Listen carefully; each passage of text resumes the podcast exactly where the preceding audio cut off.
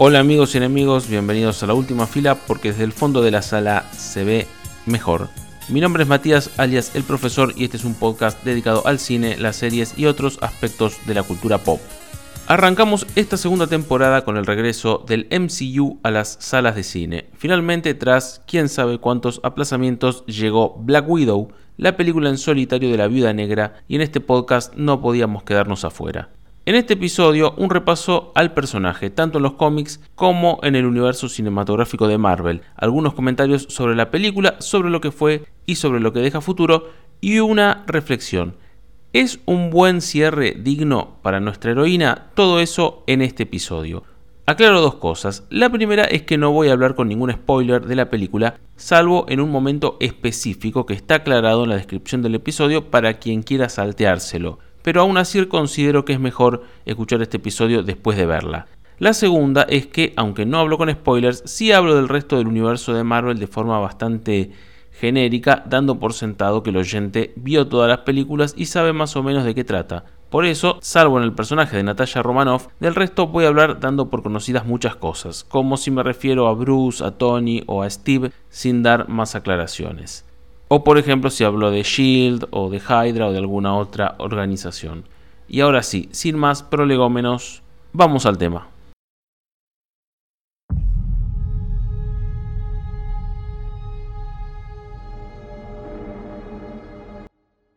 Antes de pasar a hablar de su adaptación cinematográfica, me parece que está bueno repasar un poquito su historia en los cómics, muy brevemente porque todos saben que los personajes de Marvel tienen historias bastante complejas, con distintas versiones incluso, así que vamos a intentar resumirla.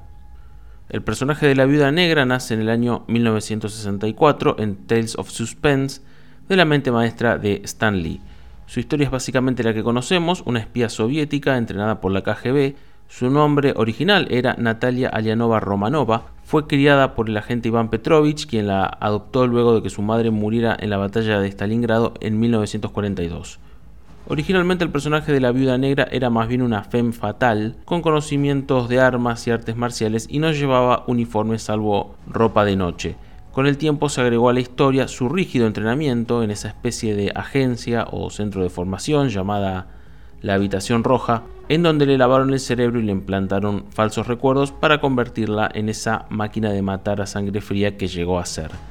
Cabe recordar que ella formó parte de un programa de entrenamiento y creación de este tipo de agentes que persistió incluso a la caída de la URSS, por lo que no fue ni la única viuda negra, aunque sí la más conocida. En una misión en Estados Unidos debe infiltrarse en Industrias Stark y allí, además de enfrentarse a Iron Man, conoce al arquero criminal Clint Barton, sí señor, a Hawkeye, y ambos se hacen aliados, además que empiezan a enamorarse, a sentir algo entre ellos. Ella termina casi muerta, Hawkeye se une a los Vengadores, Nat es nuevamente secuestrada por la KGB, se enfrenta a los Vengadores, pero después se vuelve desertora de la URSS, recobra su conciencia y se une a los buenos. Lucha con los Vengadores, se hace agente de SHIELD y tiene una serie de aventuras con Matt Murdock, más conocido como Daredevil, con quien también tuvo una historia romántica. Algo que caracterizaba a la Viuda Negra era su compromiso con luchas sociales, herencia probablemente de su formación ideológica de izquierda. En Estados Unidos cambia su nombre a Natasha Romanoff, una anglización de su nombre. Esta es en pocas líneas su historia en los cómics. En el MCU es prácticamente la misma, pero con ciertas diferencias importantes. Por empezar, hay que recordar que este personaje intentó ser llevado a live action en la década del 70, más precisamente en el año 1975. La modelo y actriz estadounidense Angela Barnett, mejor conocida como Angela Bowie, por haber sido la primera esposa de David Bowie, propuso una serie dirigida por ella sobre Daredevil. El encargado de interpretar al diablo de Hell's Kitchen era el actor estadounidense Ben Carruthers, en tanto que la propia Angie interpretaría a Natasha Romanoff. Esta serie nunca pasó de ser un proyecto y más allá de algunas sesiones fotográficas, ningún estudio se interesó en producirla y quedó en la nada. Años, años, años y años después, bajo el amparo del universo cinematográfico de Marvel, Natasha llega a la pantalla grande, en primer lugar como una segundona, pero ganando más presencia y con la magistral interpretación de Scarlett Johansson. La Viuda Negra, creo yo, pasa a la misma galería de personajes como Ant-Man, los Guardianes de la Galaxia, Pantera Negra, quizás Hawkeye, que no eran conocidos para el público general fuera de la comunidad friki. Gracias a estas películas, estos personajes y tantos otros pasaron a ser iconos de la cultura pop. Yendo al universo cinematográfico de Marvel, la primera diferencia entre el cómic y la viuda negra de estas películas es por obvias razones de ubicación temporal. Mientras que la viuda original nacía en los 40, porque tenía sus aventuras en los 60, la de las películas nace en los 80, bueno, casi al final de la URSS. Otra diferencia es su nombre, porque aquí ella se llama Natalia Romanoff, mientras que en los cómics, como ya dijimos, su nombre era Natalia Romanova y usaba el seudónimo Natalia Romanoff en Estados Unidos. La historia de origen es ligeramente distinta también. Acá me meto en la película en solitario, pero tranquilos que no voy a spoilear y no voy a decir nada que no salga en los trailers. En la película, Natalia es criada junto a otra agente niña y Elena Belova por otros dos agentes, Melina y Alexei, alias Guardián Rojo, y los cuatro conforman una supuesta familia. La fachada es la de una familia.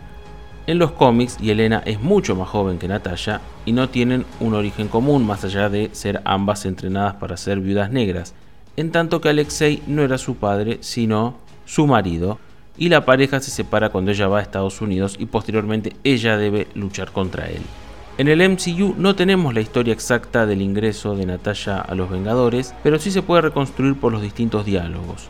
Al parecer Natalia era una amenaza para la paz mundial y Shield envía a Clint Barton a detenerla, pero terminan amigándose y él la recomienda para Shield.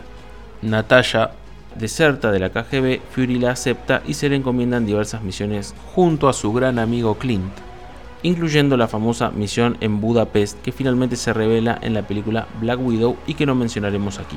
También le toca a Natalia una misión contra el soldado de invierno en donde ella descubre lo difícil que era de rastrear. Cinematográficamente hablando, la primera aparición del personaje es en Iron Man 2, en donde utiliza el seudónimo de Natalie Rushman para infiltrarse en Industrias Stark trabajando para Shield, con el objetivo de conseguir documentos y comprobar si Tony era un buen candidato para unirse a los Vengadores. Aquí vemos reminiscencias del cómic, la tenemos infiltrada en Stark y además, si bien en las películas nunca tuvo el rol de mujer fatal, sí se comenta que trabajó como agente encubierta haciendo de modelo en todo el mundo. También es otra reminiscencia del cómic que este personaje haya tenido tantos acercamientos, digamos, en estas películas, porque a lo largo de las películas se ve su profunda amistad con Clint Barton, también en Winter Soldier se insinúa algo con Steve, con Bruce Banner parecen tener una relación mucho más fuerte, y en los cómics la Viuda Negra tuvo varios amoríos con distintos personajes. Volviendo a la película, con el tiempo Tony descubre su identidad y para quién trabaja y entonces empezamos a ver más seguido al personaje. En Vengadores es la encargada de reclutar a Bruce Banner, de liberar a Hawkeye del control mental de Loki y tiene una participación importante en la batalla de Nueva York. Después reaparece en Winter Soldier para luchar junto al Capitán y a Falcon y a Fury contra Hydra infiltrada en Shield Después otra vez la vemos en el Adultron, donde vuelve a trabajar el equipo. Acá se descubre que entre ella y Bruce Banner hay algo. Y termina reclutando a los nuevos integrantes junto al capitán. En Civil War forma parte primero del Team Stark, aceptando los acuerdos de Sokovia, pero entendiendo la posición de Steve. Finalmente deja que él y Bucky escapen a Rusia, lo cual hace que los gobiernos empiecen a buscarla como una fugitiva, al igual que el resto del Team Cap un pequeño cameo suyo en Thor Ragnarok cuando Bruce y Thor encuentran una transmisión suya en la caja negra del avión de Hulk. En Infinity War reaparece con el pelo corto y teñida de rubio junto a Steve y sus amigos para luchar contra Thanos, yendo a Wakanda, sobrevive al chasquido de Thanos junto a los otros Vengadores originales. Después de un breve cameo suyo en las instalaciones de los Vengadores, analizando el Viper de Fury durante la escena post créditos de Capitana Marvel, y en Endgame es parte fundamental del equipo. Es quien se contacta con los héroes en distintos lugares del mundo y del universo, recluta a Clint, que andaba matando yakuzas en Japón, organiza las misiones de búsqueda de gemas con el resto, le toca ir a Bormir con Clint y es ella la que se sacrifica para obtener la gema del alma, porque recordemos que ella siempre dijo que los Vengadores eran su familia. Y así llegamos a su última aparición, esta película Black Widow que se iba a estrenar el año pasado, pero que por motivos de público conocimiento se estrenó en julio de 2021, que está situada cronológicamente entre Civil War e Infinity War y que ahonda más en sus orígenes, además de presentar un personaje nuevo, a Yelena Belova, y dejar algunas cosas para el futuro. Bueno, ¿cuál es mi opinión de esta película? Lo resumo con tres letras. M-E-H. Me. Sí, un me. Intrascendencia, olvidable, entretenida, sí, pero esperaba más. Hay que ser justos y admitir que quizás esto se deba a una combinación mortal entre interés y desinterés. Interés porque después de dos años había expectativas por volver al cine a ver una película del MCU, pero también desinterés porque al ser una película más precuela que secuela y no presentar situaciones completamente nuevas, tampoco es que generaba un super hype. Dicho esto, y para responder rápido, la película me gustó a medias. Reconozco que es entretenida, sirve para pasar el rato, tiene algunas cosas buenas, pero en general me pareció regular tirando a mediocre, con algún punto fuerte pero insuficiente. Recomiendo verla totalmente, pero no ir al cine, consigan el torrent o mírenla por ahí, qué sé yo. Creo que esta película tiene dos grandes problemas.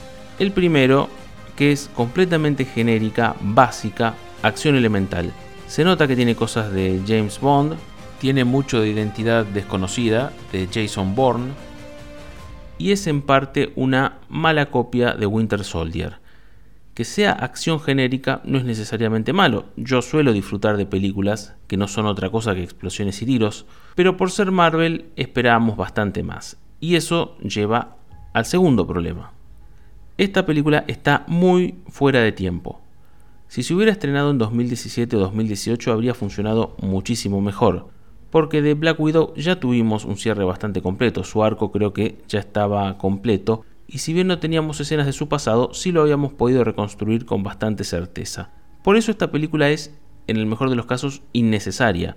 Y a esto se le suma que en el universo Marvel estamos en un momento de abordar cosas nuevas, con el multiverso, con la magia, con el tema oriental.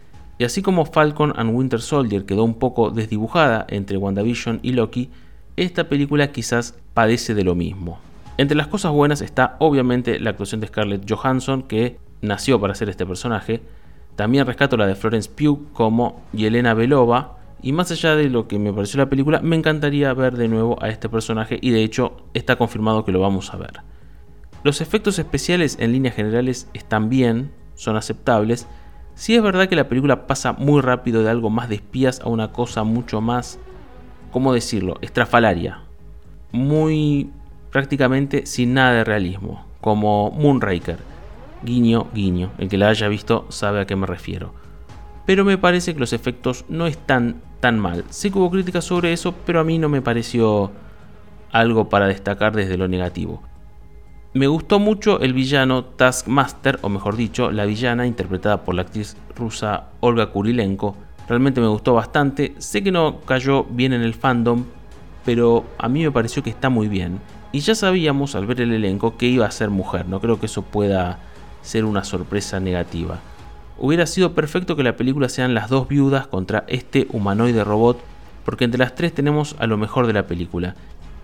Otro punto a favor que hay que mencionar es la banda de sonido, especialmente en los créditos iniciales hay un muy buen cover de una canción muy conocida. Y además, como ya dije, es entretenida. Creo que se puede disfrutar. La primera parte, la más terrenal, es la mejor, el comienzo, que recibió muchos elogios, yo tengo que admitir que me pareció un poquito aburrido, tiene un ritmo lento, creo que por lo menos le sobran 10 minutos, pero sí reconozco que las escenas iniciales antes de los créditos está muy bien hecha. Y las cosas negativas. Además de todos los defectos que nombré antes, el villano principal, el tal Dracov, es decir, el director de la habitación roja, interpretado por Ray Winston, es malísimo es realmente muy pobre, creo que está entre los peores villanos del MCU. Es un malo malísimo de manual que quiere conquistar el mundo y es un machirulo, una mezcla de villano de James Bond con Harvey Weinstein y la verdad no genera nada de terror. También me duele decir esto porque amo a David Harbour, pero el personaje de Alexei, el guardián rojo, no me funciona. Intenta ser un alivio cómico, pero tiene un humor bastante forzado que incluso es hasta desubicado. Y sí, hay una escena en la que hacen chistes con algo muy políticamente incorrecto que a mí no me molesta, pero entiendo que por tratarse de algo de Disney puede pegar fuerte. Rachel Weisz, como la madre de esta familia, Melina, hace lo que puede, pero de nuevo, un personaje que realmente no me cierra y que al igual que Natalia parece ser indestructible. Eso es otra crítica. Por vivir todo lo que viven con tiros, explosiones y de todo, pareciera ser que son inmortales estos personajes. La verdad que eso le resta bastante. Algunos giros de guion son predecibles, el final me parece deficiente porque se aleja mucho de su trama original que tenía más los pies en la tierra y la escena post créditos no está mal. Hubo críticas duras, pero no me pareció mal, así que eso lo voy a rescatar. Si le tengo que poner una nota, le pongo un 7 raspando. Creo que le regalo algunas décimas por ser Marvel. Y la verdad que un 7 a prueba, pero siendo justo sería un 6,8 que redondeo para arriba ocupa el tercer lugar de mi podio de malas películas del MCU después de Iron Man 3 y Thor el Mundo Oscuro. Repito, recomiendo verla, pero no ir corriendo al cine, no vale la pena y es, para no ser muy hater, una película olvidable y solamente eso. ¿Es un cierre digno para el personaje? Primero hay que decir que Natasha no necesita un cierre digno porque ya lo tenía. Sería como hacer ahora otra película sobre el Capitán América o sobre Iron Man, no es necesario. Pero por suerte esta película es cronológicamente anterior al sacrificio de Natasha, por lo que el cierre es en Endgame, es decir, que la respuesta es sí, la viuda negra tiene un cierre dignísimo. Ahora, esta película no le hace justicia al personaje que se merecía una película individual mucho mejor, porque no quizás merecía una trilogía, y tampoco le hace justicia a Yelena Belova, quien merecía también una mejor presentación en sociedad. Más allá que dije que estas actrices son de lo mejor del film, creo que como película de pasar la posta, por así decirlo, tendrían que haber elaborado algo mejor y no esta cosa deficiente. Me quedo con la Natalia Romanoff que vimos en otras películas y haré de cuenta que esto nunca pasó. Y bueno, ahora para finalizar vamos a hablar de lo que deja la película a futuro. Vamos a hablar con spoilers, así que ya están avisados. Obviamente que Natalia Romanoff no va a volver a aparecer, la propia Scarlett dijo que no iba a aparecer más, así que eso ya quedó cerrado. En cuanto a los otros personajes, no creo que volvamos a ver al Guardián Rojo o a Melina, no veo cómo podrían volver, salvo en algún flashback o algo así, pero creo que ya están afuera. Las otras viudas negras, incluyendo a Taskmaster resucitada, o mejor dicho, las viudas negras renacidas, después del gas anti-hipnótico que las libera, puede ser que aparezcan, que sean una especie de Dora Milaje. Sí se sabe que vamos a ver a Florence Pugh como Yelena Belova en la serie de Hawkeye, y eso se conecta con la escena post créditos. Aunque sí me hubiera gustado verla en más escenas con ese gas rojo pero entiendo que eso solo no es argumento suficiente para una serie o película. Me refiero a que se insinúa en la película, no sé si lo tendrán en mente o no, o si fue tirar un centro a ver si entraba o no, con la supuesta misión de ir liberando a las distintas viudas negras a lo largo de todo el mundo. No sé si habrá algún proyecto relacionado a eso, no lo creo porque me parece que no es, un, no es una premisa que dé para mucho salvo quizás para algún capítulo individual de alguna serie o algo así, pero me parece que lo dan a entender así que quizás no lo descuide del todo y que recurran a eso. Me pareció también un desperdicio que Taskmaster tenga ese final, que se redima y que ya no exista, porque es un villano o una villana en este caso que daba para más, pero no la vamos a volver a ver. Salvo que hagan la gran mandarín. Volviendo a la post créditos, lo primero que diré es que esta escena estaba originalmente en la Black Widow de 2020, la que iban a estrenar, y que no la agregaron después. Me parecía raro que apareciera la condesa Valentina, interpretada por Julia Louis Dreyfus, siendo que la conocimos en Falcon and Winter Soldier, pero finalmente estaba destinada que esta escena post créditos fuera su primera aparición. Así que, si bien, como ya dije, esta fecha de estreno fue una desventaja, en este sentido le salió bien porque probablemente haberla visto de cero sin ningún contexto previo hubiera sido más confuso. Volviendo a la escena, Valentina recluta a Yelena para su grupo, suponemos que los Thunderbolts, quizás los Dark Avengers, para matar a Hawkeye y parece que Yelena acepta porque no se niega y además porque ya sabemos que Florence Pugh va a estar en la serie de Hawkeye.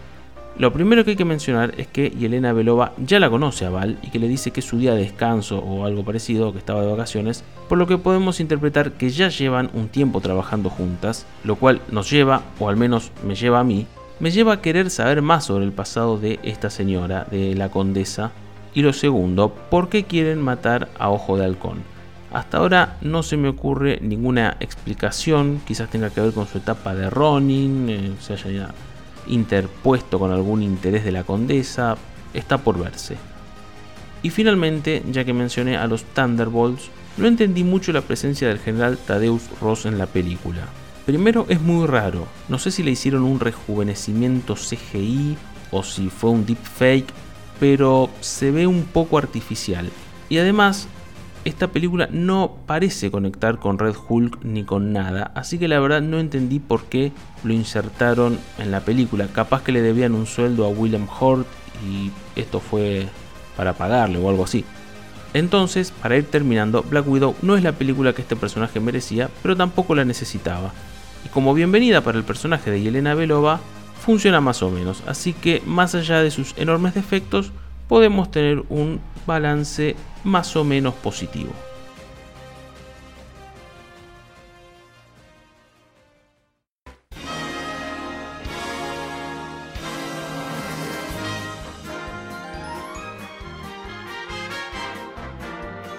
Recuerdo que hace unos meses yo decía que si seguían posponiéndola, Black Widow iba a ser la New Mutants del MCU. No fue, pero casi. Y bien amigos y enemigos, esto es todo por hoy. Este podcast está disponible en Spotify, iBooks, Google Podcast y YouTube. Estamos en Instagram como arroba Última Fila Podcast, en Facebook como Última Fila Podcast y también en Twitter como arroba Última Fila Pod y también en Patreon y en Cafecito como Última Fila Podcast por si alguno quiere donar alguna colaboración. Todas son bienvenidas. Así como también es bienvenido que compartan este podcast con su gente. Y estén atentos que en cualquier momento se viene otro episodio. Que tengan un buen día.